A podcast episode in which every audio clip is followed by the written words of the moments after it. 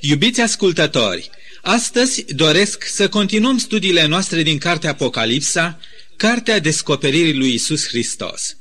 Ne găsim la cele șapte epistole pe care Domnul Isus le-a trimis de pe Patmos prin ucenicul său iubit, Ioan, către cele șapte biserici, care erau la data aceea în provincia romană Asia. Dar acele biserici aveau să joace însă un rol simbolic, profetic, pentru cele șapte perioade ale bisericii creștine, începând cu perioada primului secol, aceea biserici apostolice, și sfârșind cu generația noastră, cu biserica dinaintea revenirii în slavă a Domnului nostru Isus Hristos. Cu studiul nostru de data trecută am ajuns la epistola Domnului Isus către biserica din Perga. Judecând după cele scrise în prima parte a acestei epistole, am înțeles că atât biserica din Pergam, cât și întreaga perioadă creștină pentru care această biserică sta ca un simbol, era confruntată cu o situație foarte dificilă. Acea situație dificilă era întru totul cunoscută de Domnul Isus, de aceea el avea să scrie bisericii din Pergam astfel. Știu unde locuiești, acolo unde este scaunul de domnie al satanei. Ce cutremurătoare afirmație! Biserica lui Hristos implantată chiar acolo unde era tronul, reședința satanei. Dar în ce sens ajunsese Pergam cetatea de scaun a satanei? În sensul că aici erau concentrate toate forțele anticreștine ale vremii. Aici era centrul religiilor păgâne, ale imperiilor babilonian, grecesc și roman, adunate la un loc. Și tot aici era locul unde puterea și spiritul Romei cezarilor devenise cult, subiect de adorare și închinare publică. Aici în Pergam, satana, șarpele, era onorat și adorat ca fiind salvatorul oamenilor, iar cezarul primea închinarea tuturor ca fiind domn peste toți. Aici Isus Hristos, Mântuitorul și Domnul nostru era disprețuit, iar credința sa era batjocorită și persecutată în persoana urmașilor săi credincioși din acea cetate. Ce situație critică, ce loc nefavorabil pentru a fi creștin, ce mediu stricat, ce curaj de adevărat erou îți trebuia ca într-o astfel de societate satanizată să te ridici și cu glasul și viața să proclami în nimeni altul nu este mântuire decât în Isus, pe care Dumnezeu l-a făcut Domn și Mântuitor. Privind la condițiile teribile în care biserica din Pergam urma să-și ducă viața și să-și îndeplinească misiunea, mulți s-ar fi putut întreba dacă nu ar fi fost oare mult mai înțelept pentru această mică biserică să părăsească acea cetate stricată în care diavolul își așezase scaunul de domnie și să se mute într-o altă cetate vecină, unde să se poată izola de acea stricăciune amenințătoare, corupătoare. Nu. Principiul care stă la baza viețuirii creștine nu este acela de a scăpa de a da bir cu fugiții, ci acela de a birui lumea. Cuvântul lui Dumnezeu nu recomandă, ba chiar dezaprobă hotărârile firești ale creștinilor, care de dragul câștigului și a avantajelor materiale se separă de frățietatea bisericii pentru a trăi izolați în mijlocul lumii. În această privință, degetul arătător al Bibliei ne arată experiența tristă, tragică a lui Lot și a familiei sale. Pe de altă parte însă, tot Sfânta Scriptură ne învață că noi, urmașii Domnului Hristos, trebuie să fugim de lume, să ne despărțim de ea, să ieșim din mijlocul ei. Într-un sens, această cerință pare a fi o imposibilitate. Domnul Isus, de fapt, nu ne-a învățat nimic în această privință a izolării de lume, ci El s-a rugat pentru toți ucenicii săi din toate timpurile. Nu te rog să-i iei din lume, ci să-i păzești de cel rău. Cuvântul de ordine al Domnului nu este fugi de lume, ci biruiește lumea. Poate că adeseori simțim că ar fi mult mai ușor să trăim credința într-un alt loc sau în alte condiții, aflându-ne într-un cerc de oameni mai cum să cade sau acolo unde aproape toți împărtășesc convingerile noastre religioase. De multe ori gândim că este foarte greu să fii în cămin, singurul care crezi și te lupți, să trăiești așa cum vrea Dumnezeu. Dar să nu uităm, datoria creștinului nu este aceea de a fugi de greutăți, ci aceea de a le întâmpina în puterea Domnului și a ieși biruitor. În Pergam, acea cetate în care numele lui Esculap și al cezarului erau pe buzele tuturor, În mijlocul idolatriei și a stricăciunii, Domnul Isus a avut niște adevărați urmași, niște adevărați martori, drept pentru care Domnul le scrie în epistola sa astfel. Tu ții numele meu și n-ai lepădat credința mea, nici chiar în zilele acelea când Antipa, martorul meu credincios, a fost ucis la voi, acolo unde locuiește satana. Ei au mărturisit cu glas tare credința și atașamentul lor față de numele lui Isus, adevăratul salvator al omului, și față de poruncile sale, pe care ei le-au așezat mai presus decât toate poruncile cezarilor. Ei nu s-au lăsat seduși de favorurile lumii din jur, de prietenia, de onorurile, de avantajele ce le erau acum oferite din belșug și la tot pasul. Ei nu s-au lăsat clătinați în credința, nădejdea și dragostea lor față de acela care umbla prin mijlocul celor șapte sfeșnice, Isus. Evident că acea cetate stăpânită de satana nu a putut tolera la nesfârșit mărturia creștinilor adevărați care locuiau între zidurile ei, la un loc cu cei păgâni. De aceea nu ne surprinde faptul că la un moment dat, când gura și viața urmașilor lui Hristos nu au putut să fie aduse la tăcere, satana a încercat în mod violent, brutal să curme mărturisirea sinceră a lor. Desigur că biserica poate scăpa de ura și persecuția lumii. Tot ceea ce se cere din partea ei este să tacă, să coboare ceva mai jos din dardul credinței, să ascundă lumina sub obroc și să nu condamne lumea și stricăciunea din lume. Dar ia să iasă biserica cu adevărații ei urmași ai Domnului Hristos în văzul lumii, să-și ridice ea glasul și să proclame pe Iisus ca fiind unica posibilitate de salvare și poruncile sale ca fiind de neschimbat și de valoare. Să-și ridice biserica glasul și viața încât să devină ca o mustrare vie pentru lumea din jur. Și atunci veți vedea cum din nou creștinii, ca și Antipa din Pergam, vor cădea uciși. Noi nu suntem departe de acele zile de prigoană. Ceea ce le ține pe loc nu este decât starea bisericii de azi, care preferă să se complacă în această lume, care preferă să aparțină acestei lumi, care preferă să tacă pentru a nu pierde prietenia lumii. Dar primul val al furiei lui satana s-a liniștit. Acum biserica din Pergam putea să-și lege rănile și să se odihnească. Acum sosise timpul ei de pace, de relaxare. Dar așa cum cunoaștem din toate întâmplările istoriei biblice și ale istoriei bisericești, vremurile de pace au fost întotdeauna cele mai primejdioase și mai nesigure vremuri pentru Biserica Domnului Hristos. În vremuri de pace, vigilența și combativitatea bisericii aveau să slăbească și ușa ei urma să fie larg deschisă, pentru ca în rândurile ei să pătrundă tot felul de elemente nesfinte, neconvertite și corupte. Ce este și mai rău, tocmai acei membri corupți aveau să devină mai târziu o piatră de potignire pentru ceilalți, o plămădeală pentru o stricăciune și mai mare în rândurile bisericii. În această privință, Domnul mustră și avertizează foarte categoric pe credincioșii săi din Pergam, astfel. Dar am ceva împotriva ta.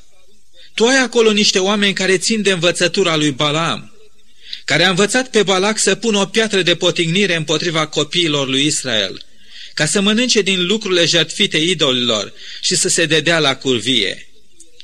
Aceasta este prima mustrare, iar a doua sună astfel.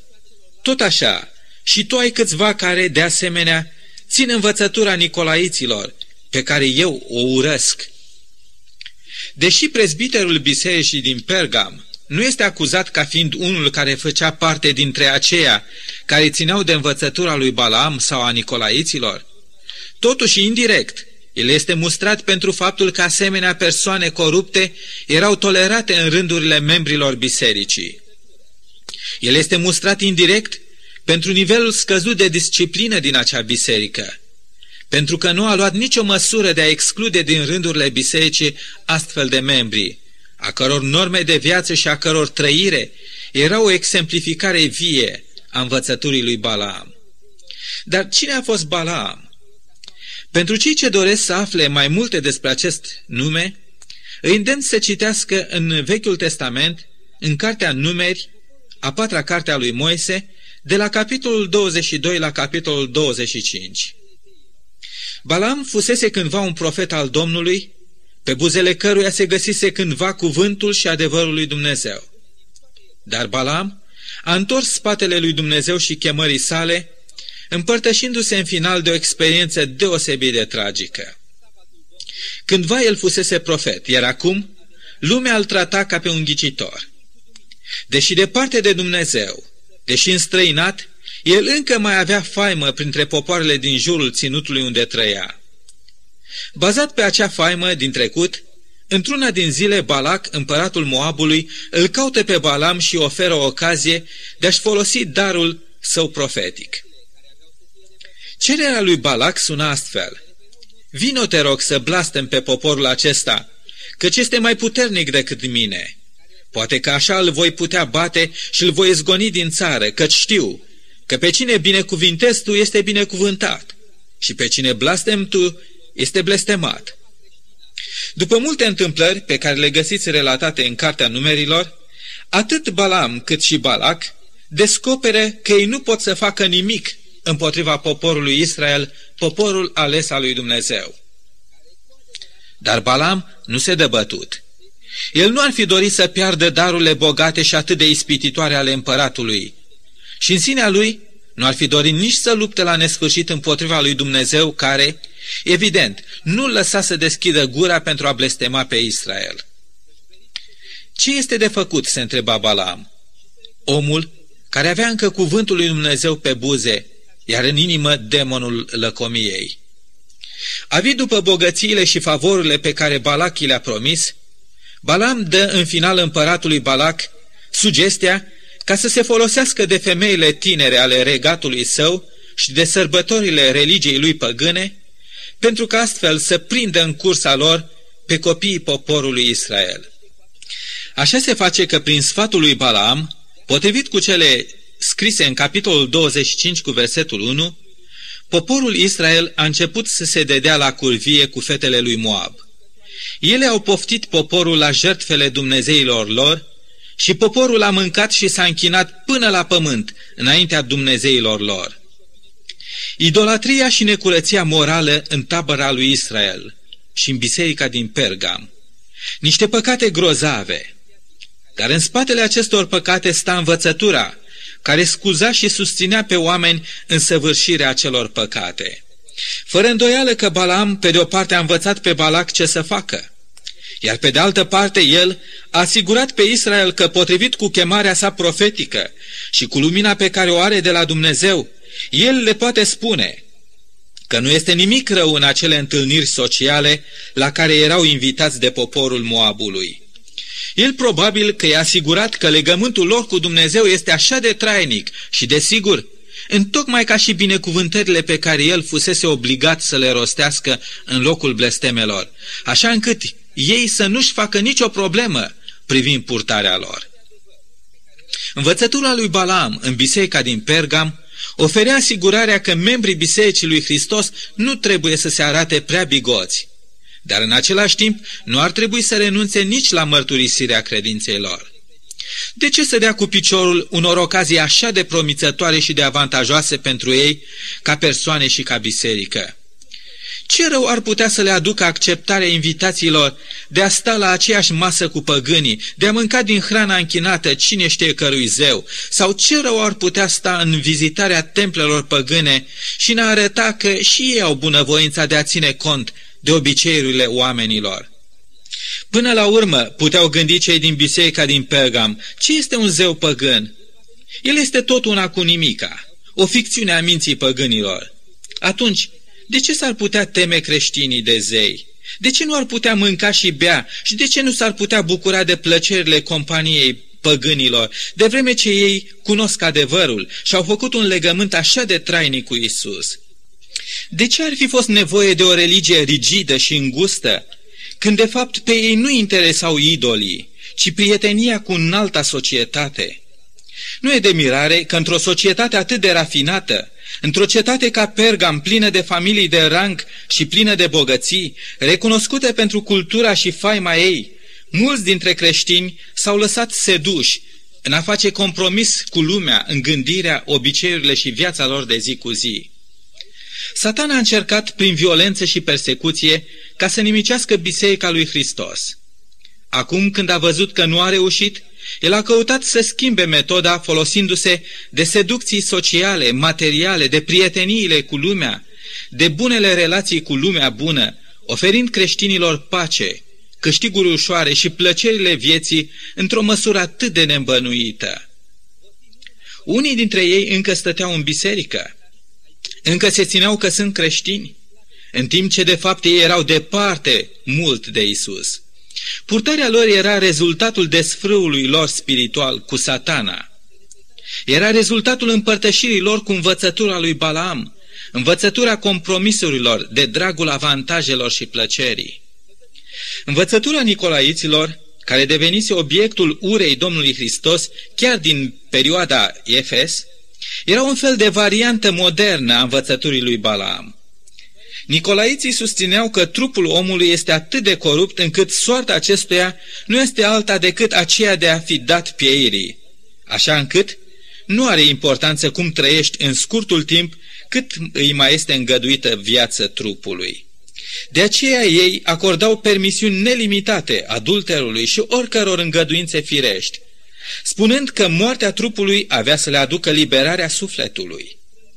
Consumarea mâncărilor jertfite idolilor, cât și participarea cu păgânii la orgiile lor religioase, nu păreau a fi ceva rău în ochii lor.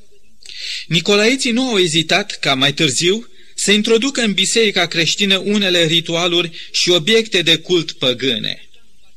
Isus ne-a dus slobozenia de sub jugul legii. De aceea să nu fim așa de extremiști. Domnul știe că nimeni nu a putut să țină legea. Hristos nu așteaptă prea mult de la noi. De aceea, noi nu mai suntem sub lege, ci sub har. Hristos ne-a răscumpărat de sub blestemul legii. Și dacă chiar păcătuim, aceasta nu-i nimic, căci unde s-a mulțit păcatul, harul s-a mulțit și mai mult. Dar Domnul declară răspicat că el urăște o astfel de învățătură. Ceea ce el urăște trebuie să fie urât și de creștini. Dar cele ce s-au întâmplat pe o scurtă perioadă de timp în Pergam s-a întâmplat pe parcursul a 200 de ani în creștinismul celei de-a treia perioadă. Odată cu așa zisa convertirea împăratului Constantin, biserica creștină avea să intre într-o nouă fază, aceea a corupției, a compromisurilor, a încuscririi cu lumea, cu filozofiile și sărbătorile păgâne, cu obiceiurile și cu felul păgânilor de a trăi. Ca rezultat, biserica creștină și-a pierdut prea curând speranța ei în revenirea Domnului Hristos și acea simplitate biblică a credinței apostolice a fost înlocuită cu o organizație bisericească, cu crezuri de natură omenească și cu tot felul de idei străine de orice adevăr biblic. Într-un fel, la numai 300 de ani după vremea apostolilor, biserica creștină a început să săvârșească aceleași păcate pentru care poporul Israel se făcuse vinovat în vremurile Vechiului Testament. Idolatria și încuscrirea cu popoarele din jur. Solemnul avertisment, care răsunase cândva în biserica apostolică, biserica Efes, pocăiește-te, fusese dat uitării.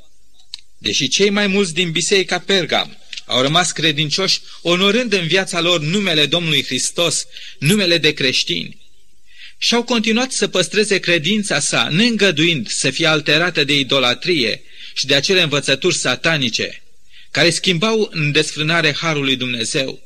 Totuși, rămâne un adevăr că în această biserică Iisus vedea dospind plămădeala unei mari apostazii, împotriva căreia Domnul era pornit să lupte cu sabia gurii lui, sabia cuvântului său. Chemarea la pocăință pe care Iisus o adresează acestei biserici este egală cu chemarea de a face curat în rândurile ei, de toți aceia care doreau să slujească și pe Iisus și păcatul.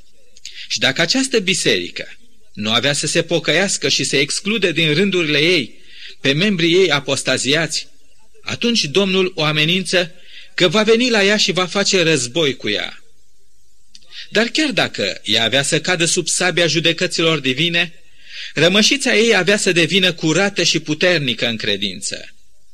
celor ce urmau să iasă biruitori din cursele lumii, din cursele măestrite ale satanei, Domnul le promite trei lucruri de o importanță veșnică. Mană cerească, o piatră albă și un nume de cinste înscris pe această piatră.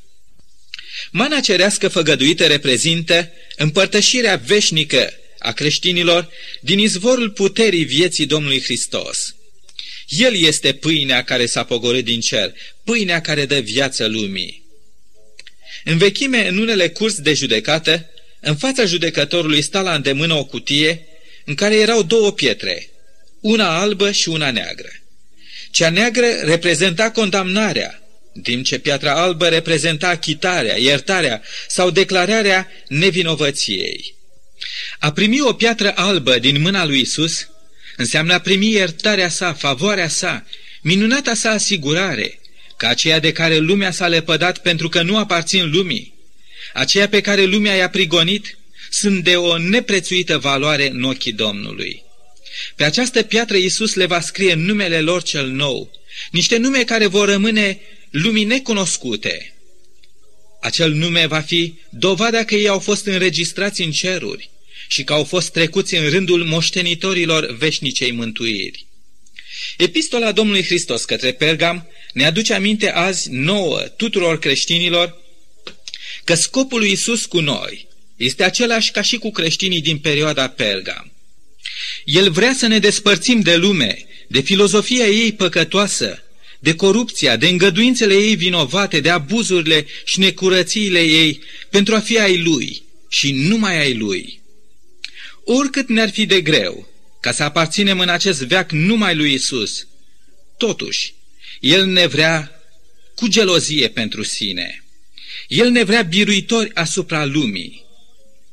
Este oare biruința asupra lui satana și asupra lucrurilor stricăcioase din lume ținta luptei tale, frate creștin?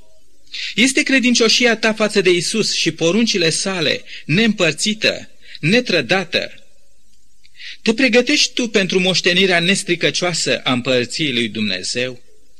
Te-ai asigurat că în ziua revenirii lui Isus vei primi acel nume nou de biruitor și părtaș cu Isus la tronul slavei sale?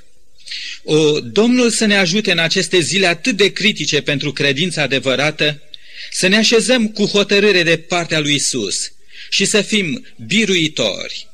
Amin.